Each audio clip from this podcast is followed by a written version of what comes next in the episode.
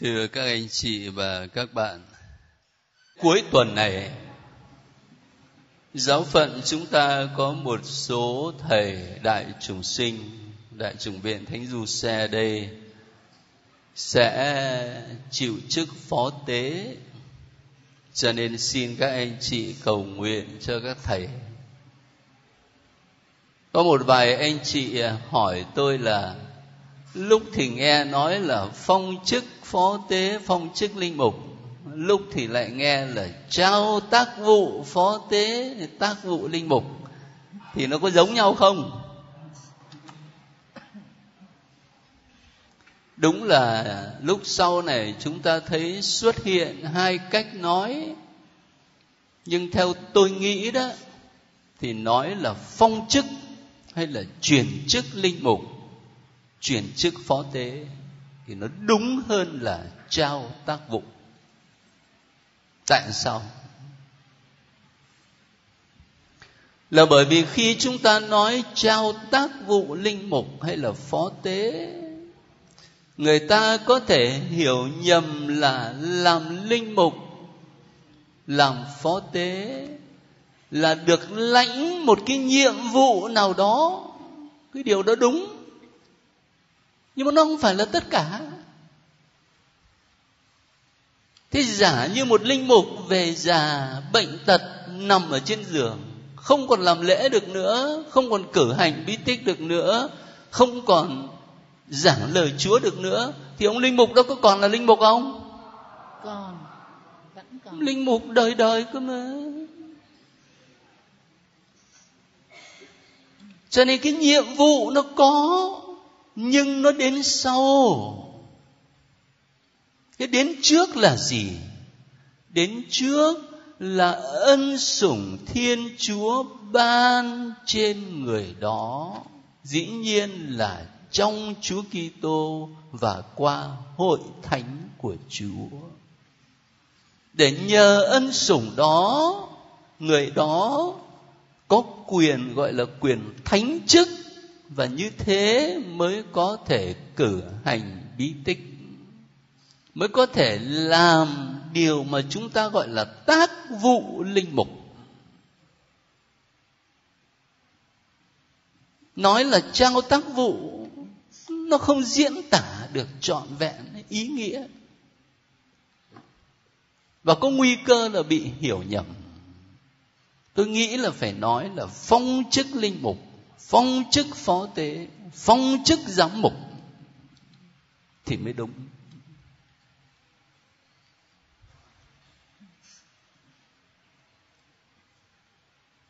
Và một khi đã được phong chức linh mục như vậy rồi, thì dù trong hoàn cảnh, ví dụ một linh mục bị tù tội, nhốt trong trại giam như đức hồng y thuận của chúng ta, không có rượu lễ mà làm lễ nữa thế chả nhẽ ngài không còn là linh mục, là giám mục à?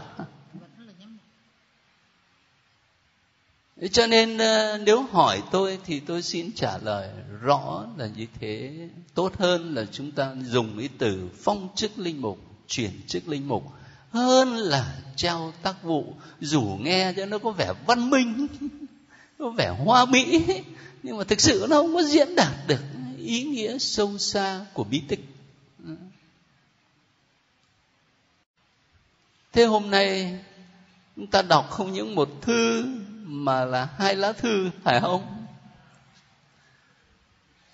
thành thử trước hết tôi muốn thưa với các anh chị điều này một trong những lý do mà chúng ta được đề nghị đọc chung thư Colosse và Epheso là bởi vì hai thư này có nhiều điểm giống nhau lắm.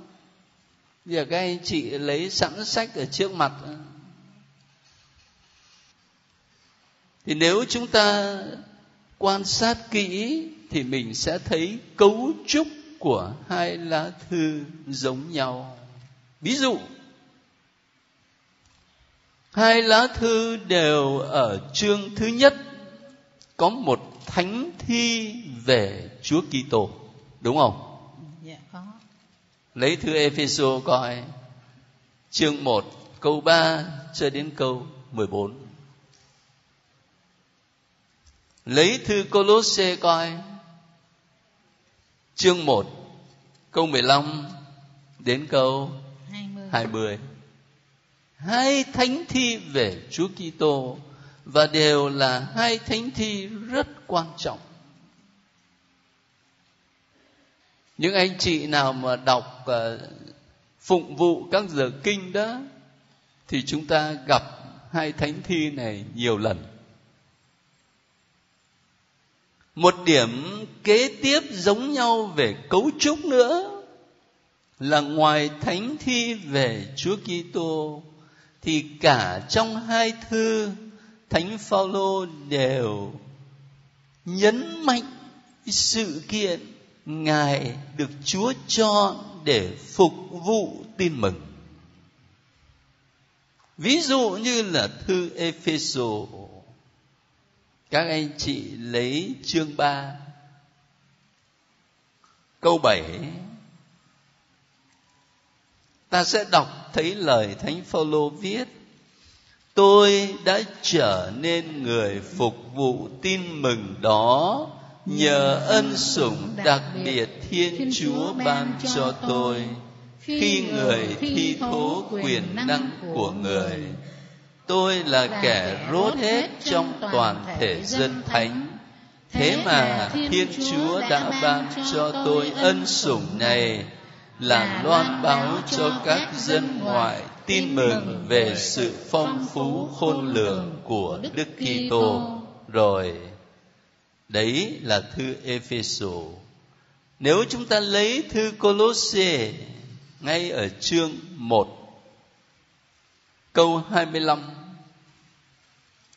thì các anh chị đọc thấy làm sao?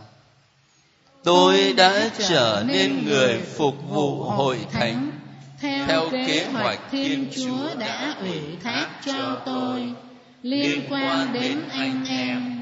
Đó là tôi phải rao giảng lời của người cho trọn vẹn.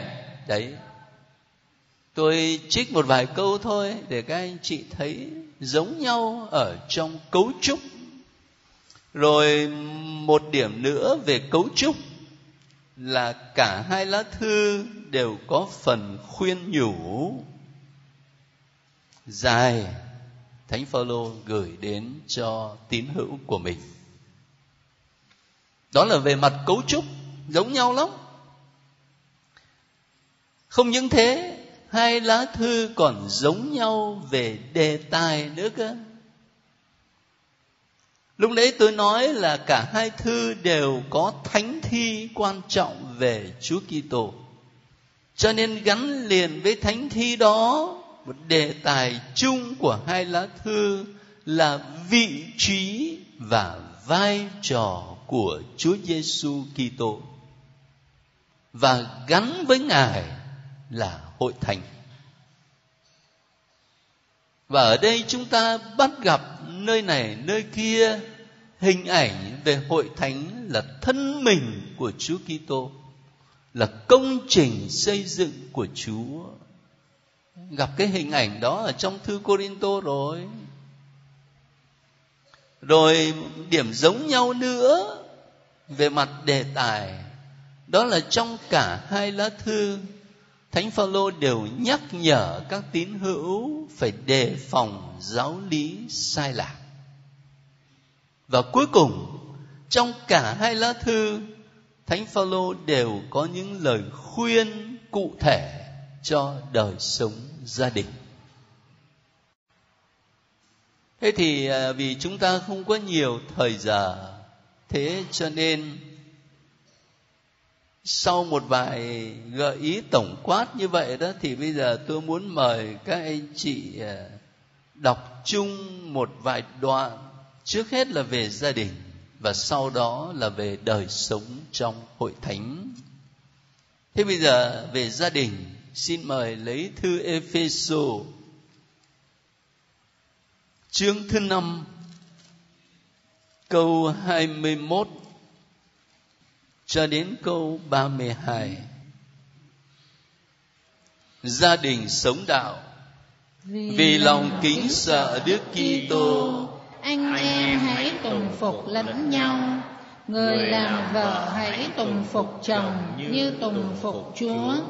Vì chồng là đầu của vợ cũng như đức kitô là đầu của hội thánh chính người là đấng cứu chuộc hội thánh thân thể của người. và như hội thánh tùng phục đức kitô thế nào thì vợ cũng phải tùng phục chồng trong mọi sự như vậy. người làm chồng hãy yêu thương vợ như chính đức kitô yêu thương hội thánh và hiến mình vì hội thánh. như vậy người thánh hóa và thanh tẩy hội thánh bằng nước và lời hằng sống. Để trước mặt người có một hội thánh xinh đẹp lộng lẫy không tỳ ố không vết nhăn hoặc bất cứ một khuyết điểm nào. nhưng thánh thiện và tinh tuyền.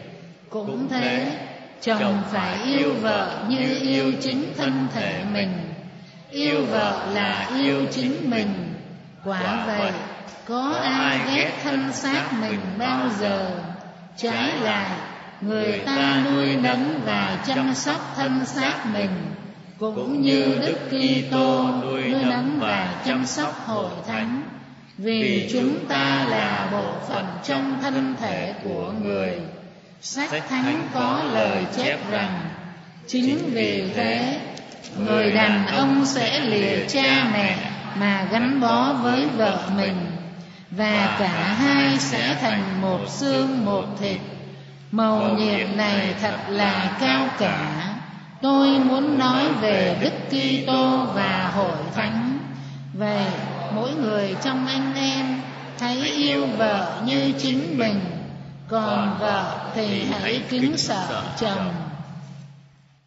Đấy là chúng ta đọc ở trong thư Ephesos ở trong thư Colosse có những lời khuyên giống như thế này không dạ có có mới lúc nãy trong giờ cầu nguyện đó chị hướng dẫn có chọn một đoạn ở trong thư Colosse ở chương 3 từ câu 18 đến câu 21.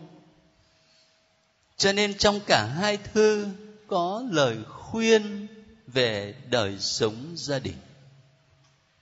Thế thì ở đây tôi chọn thư Epheso bởi vì rõ nét hơn. Rõ nét ở chỗ này. Các anh chị à, thường nghe bài đọc này vào dịp nào? Thế các anh chị biết ngay lễ cưới, tại sao người ta chọn bài này là bởi vì đây chính là nền tảng kinh thánh cho bí tích hôn phối Các anh chị để ý ở câu 21 cho đến câu 24 rất rõ ràng, Thánh Phaolô so sánh tương quan vợ chồng với tương quan giữa Chúa Kitô và hội thánh. Rồi đến phần cuối câu 32, Ngài nhấn mạnh hơn nữa, mầu nhiệm này thật là cao cả. Tôi muốn nói về Đức Kitô và hội thánh.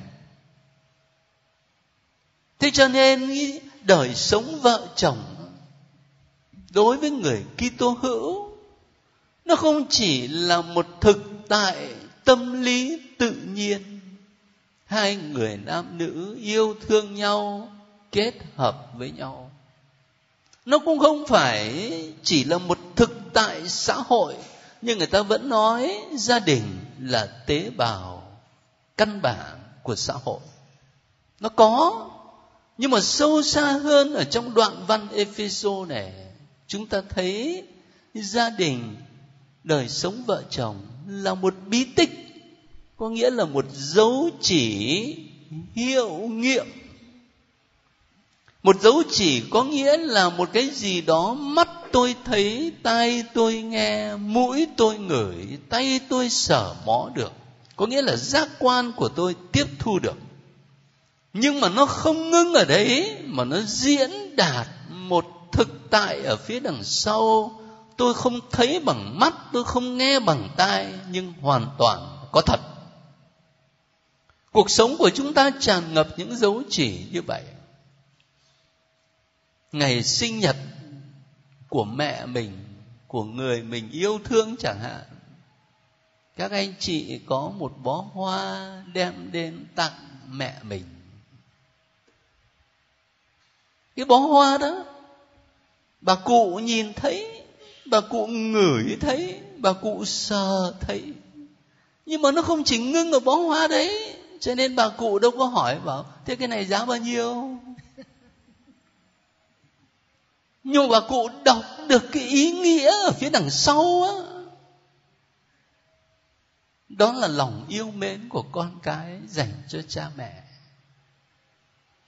Cái điều đó chúng ta không thấy bằng mắt, không nghe bằng tai, nhưng mà chúng ta cảm nhận bằng trái tim của mình. Và nó là một thực tại sống động, đúng không? Bí tích là một dấu chỉ. Và đồng thời, hiệu nghiệm nữa. Bởi vì nó không chỉ ngưng ở cái chỗ diễn tả, mà ân sủng của thiên chúa ban tặng, làm cho chúng ta có thể sống được ý nghĩa đó trong cuộc đời của mình. Hiểu như vậy thì rất lý tưởng. Đời sống và tương quan giữa vợ chồng với nhau là dấu chỉ diễn tả cho tương quan yêu thương giữa Chúa Kitô và hội thánh. Mà nếu chúng ta dám hiểu như thế thì các anh chị hình dung ra xem là đời sống vợ chồng công giáo nó đẹp như thế nào, nó quan trọng như thế nào. Có điều mình quen quá thì, thì tự nhiên mình cảm thấy là nó khó tôi hỏi thật nhé.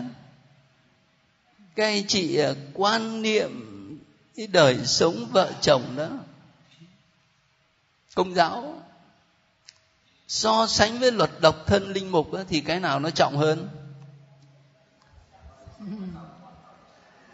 Tôi hồ nghi là nhiều người sẽ bảo độc thân nó quan trọng hơn chứ độc thân linh mục đâu phải là bí tích đâu phải không? Hôn nhân là một bí tích ạ. Cái tình yêu của vợ chồng với nhau diễn đạt tình yêu của chúa. Cho nên hồi mà giúp các bạn trẻ về giáo lý hôn nhân đó tôi cứ hay nói đùa với các bạn là nếu mà mình hiểu như vậy thế thì tại sao mình là chồng mà lại cứ thượng cẳng tay, hạ cẳng chân với vợ? Chúa Kitô đâu có đấm đá hội thánh bao giờ đâu. Mà nếu mà mình hiểu như thế, tại sao mình là vợ mà cứ đem kể chuyện xấu của chồng ra ngoài chợ? Hội thánh đâu có đi bôi bác Chúa Kitô như vậy đâu. Có khi mình quen quá, mình cho đó là một cái nghi thức phải làm thôi. Chứ còn thực sự chúng ta đọc lại thư Epheso này anh chị sẽ thấy sâu sắc lắm tương quan đời sống vợ chồng diễn tả tương quan yêu thương giữa Chúa Kitô và hội thánh. Và chính vì thế gia đình mà đôi vợ chồng xây dựng nó cũng mang một ý nghĩa khác lắm. Cách đây ờ, ít tuần tôi có dịp đi ra ngoài ban mê thuật uh, ờ, nói chuyện với các gia trưởng thì để cho dễ nhớ. Tôi có gợi ý với các gia trưởng ngoài đó về đời sống gia đình công giáo. Gia đình công giáo phải là nhà thờ, phải là nhà trường, và phải là nhà thương nữa. Nhà thờ là bởi vì chúa ở giữa mà, phải không? Nhà trường bởi vì cha mẹ có trách nhiệm giáo dục con cái mà. Và nhà thương theo cái nghĩa là ngôi nhà của tình thương. Các anh chị lớn tuổi trong lớp này chắc là còn quen. Ngày xưa chúng ta đâu có gọi là bệnh viện, mà chúng ta gọi là nhà thương. Nghe nó dễ thương. Bây giờ thì chỉ còn là bệnh viện nữa mà nhiều người than là không thấy tình thương đâu cả mà chỉ thấy tiền. Đó.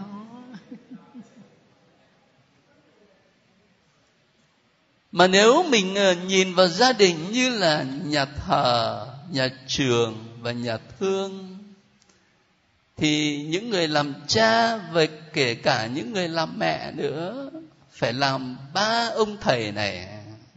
Bởi vì gia đình là nhà thờ, cho nên người cha trong gia đình là thầy cả. Là linh mục ấy. Mà nếu gia đình là nhà trường, thì người cha trong gia đình là thầy giáo. Và nếu gia đình là nhà thương nữa, thì người cha trong gia đình còn là thầy thuốc nữa cơ trong phần trao đổi với nhau thì có nhiều câu hỏi lắm. Ở trong đó có một chia sẻ của một ông trưởng gia đình. Có lẽ ông ấy buồn đau khổ ông có nói hơi cay đắng thế này ông bảo, con nghĩ là phải thêm cái nhà nữa là nhà tù.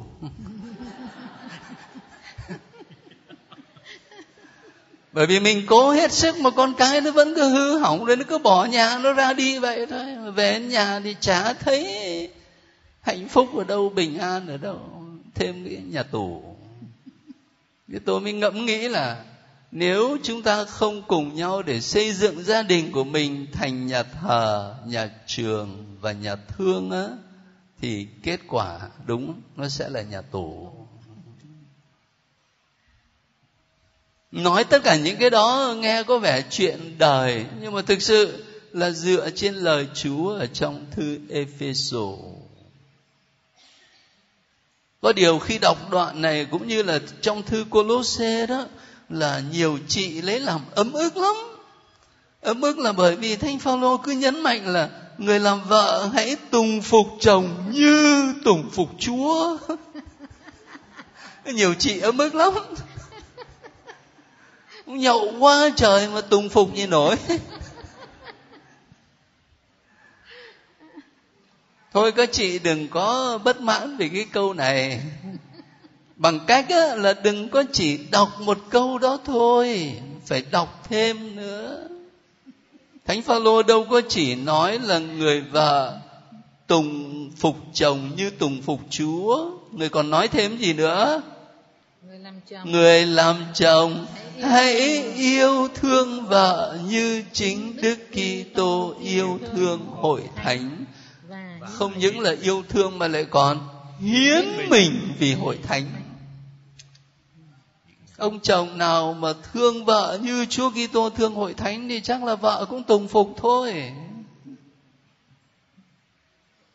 Chỉ sợ là mình không thương, mình hành hạ thì bắt tất tùng phục sẽ được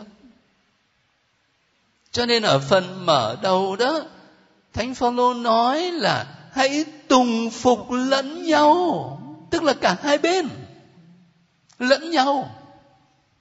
Chứ giờ chỉ rút ra có mỗi cái câu đó, xong lại bảo chúa dạy đây này.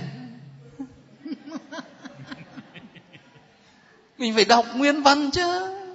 Cái nguy hiểm của thời đại này là người ta hay rút một cái câu nào đó ra, một cái đoạn nào đó ra rồi người ta xuống vào người ta phê phạm, mà không có nhìn trong toàn bộ mạch văn. Tôi nói thế không phải để an ủi các chị đâu. Các chị không cần an ủi, nhưng mà dựa vào lời chúa đó, hiểu cho đúng thôi. Nào, thế bây giờ chúng ta tranh thủ ờ, ít phút nữa. Một phần thứ hai là về đời sống trong hội thánh lần này thì tôi mời đọc thư Colosse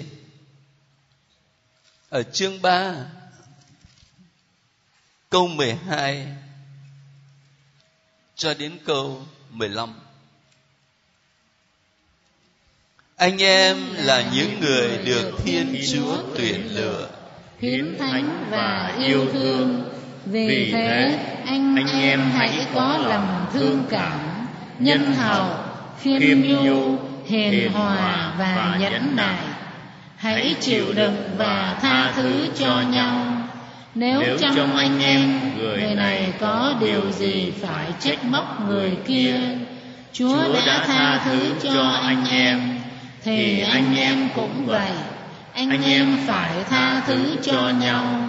trên hết mọi đức tính anh em phải có lòng bác ái đó là mối dây liên kết tuyệt hảo. ước gì ơn bình an của đức kitô điều khiển tâm hồn anh em. vì trong một thân thể duy nhất anh em đã được kêu gọi đến hưởng ơn bình an đó. bởi vậy anh em hãy hết dạ tri ân. Cảm ơn các anh chị đoạn văn này cũng thế, chúng ta nghe trong lễ hôn phối. Thực sự đây không chỉ là lời khuyên cho đời sống gia đình, mà là lời khuyên cho tất cả chúng ta trong đời sống chung của hội thánh. Rồi mình hiểu hội thánh một cách cụ thể, giáo phận của mình đây này, giáo xứ của mình, cộng đoàn của mình và nền tảng ở câu thứ 12 đó. Anh em là những người được thiên chúa tuyển chọn, hiến thánh và yêu thương. Chịu phép rửa tội là như vậy đó. Hiến thánh, tức là chúng ta được dành riêng cho chúa là đấng thánh. Chúng ta thuộc về chúa là đấng thánh. Mặc dù chúng ta có những lỗi phạm, nhưng mà ta thuộc về chúa và chính vì thế, thánh phaolô mới khuyên là hãy chịu đựng lẫn nhau và tha thứ cho nhau. Ở đây về mặt tâm lý, tôi thấy quan trọng. Quan trọng ở từ lẫn nhau và cho nhau. Bởi vì khuynh hướng tự nhiên của mỗi chúng ta tôi tôi nói của mỗi chúng ta có nghĩa là ai cũng thế cái khuynh hướng tự nhiên á, là ta sẽ biện hộ và bênh vực cho mình. Ví dụ như là cũng một công việc tốt mà người khác làm, thì mình cũng khen đấy, nhưng mà ừ thì tốt đấy. Thế mà mình làm thì có khi mình kể từ ngày này qua năm khác thấy không? Rồi cũng một cái tội mà giá như người khác phạm á, thì có thể mình lên án dữ dội. Nhưng mà nếu mà mình phạm á, thì mình có thể nhủ thầm trong bụng, còn khối thẳng nó khốn nạn hơn. Cái khuynh hướng tự nhiên là như vậy, biện hộ và bênh vực cho bản thân vì thế, khi mà có chuyện ờ, xung khắc với nhau, thì cũng từ khuynh hướng đó, mỗi người chỉ nhìn thấy cái sai của người khác, cái dở của người khác, mà ít nhận ra cái sai, cái dở của mình. Cho nên thánh phaolô nói là chịu đựng lẫn nhau và tha thứ cho nhau. Có nghĩa là không những tôi phải chịu đựng người khác, nhưng người khác đang chịu đựng tôi. Mà có khi họ không nói, tôi không biết. Không những là một mình tôi phải tha thứ cho người khác, mà có khi người khác đang âm thầm tha thứ cho tôi mà tôi không biết khi mà mình ý thức được rằng không những mình phải chịu đựng và tha thứ cho người ta, nhưng ngược lại, người ta đang tha thứ và chịu đựng mình. Về mặt tâm lý mà nói, các anh chị sẽ thấy cái gánh nặng nó bớt 50% rồi. Cho nên là thánh phaolô có lý lắm khi mà khuyên chúng ta điều đó.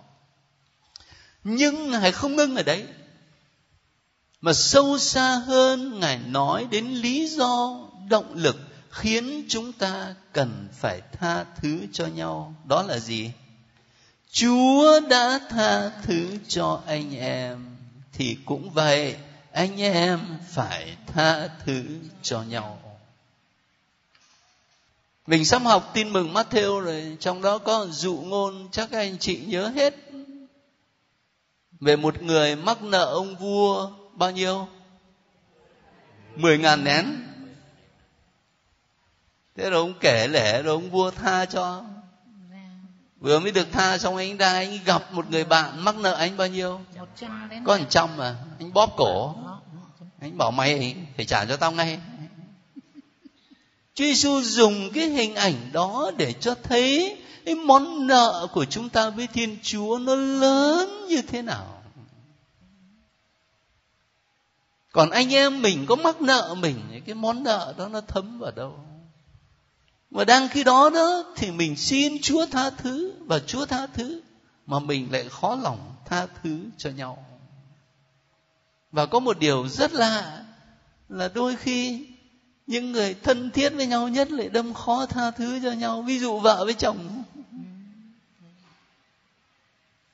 và một trong những sự biểu hiện về thái độ không tha thứ ấy là ta hay nhắc chuyện ngày xưa.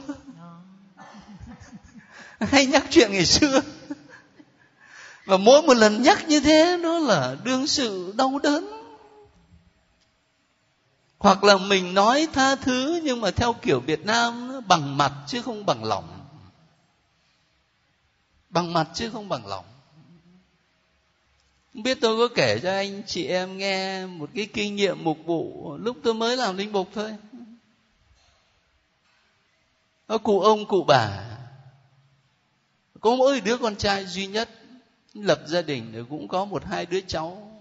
Rồi không biết anh ấy hỗn xược làm sao mà ông bà cụ đuổi thẳng, không cho ở. Bao nhiêu người đến khuyên cuối cùng mới cho về nhà. Lần thứ nhất lần thứ hai cũng lại có chuyện gì? Cụ lại đuổi thẳng.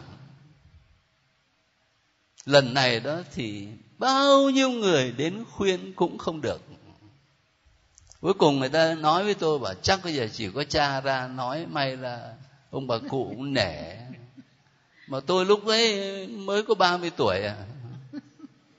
Tôi lo lắm mà tôi không biết là mình nói làm sao bây giờ. Mình đi ra thăm hai cụ thì cũng ờ, biết rồi nhưng mà cũng hỏi để cho các cụ nói thôi. Bảo thế anh chị nhà ta đâu nhỉ?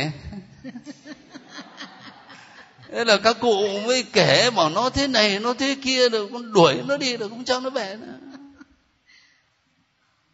Thế tôi cũng nói thêm mà thôi thì con cái có lúc này lúc kia các cụ tha cho anh chị. Dạ thưa cha con tha chứ tha nhưng mà đi đâu thì đi chứ không có về đây.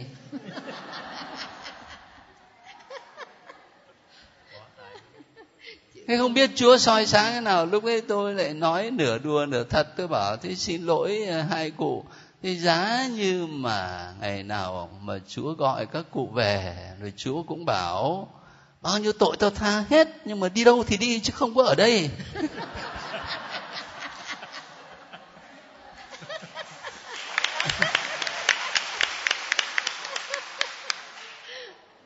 thế các cụ có vẻ lo lắng mới hỏi, bảo như vậy thì đi đâu? Chúa trên thiên đàng mà chúa ơi, bảo đi đâu thì đi, chứ đừng có ở đây thì còn đi đâu nữa bây giờ. Nhưng mà nói như thế để thấy cái sự tha thứ nó khó, phải không? Và nhiều khi chúng ta cũng nói vậy đó. Thôi tha chứ, nhưng mà không muốn gặp mặt cứ tha chứ nhưng mà đi ngoài đường thấy nó đi bên này thì mình sang bên kia. Kể cả đi nhà thờ không muốn gặp nhau. Rất khó. Nhưng mà thánh phaolô nói không chỉ về mặt tâm lý mà cái động lực sâu xa nhất á, là chính chúa tha thứ cho chúng ta. Nên mình cũng phải tha thứ cho nhau. Và vì thế ngài nhấn mạnh trên hết mọi đức tính phải có lòng bác ái nói gì thì nói giải quyết thế nào thì giải quyết trên hết mọi sự phải có lòng bác ái Ôi bây giờ đã muộn rồi, chắc chúng ta phải dừng lại ở đây. Tuần sau mình đọc tin mừng Matthew phải không? Yeah. Từ chương 1 đến chương 6. 6. Yeah. Anh chị nhớ Matthew 1 đến 6.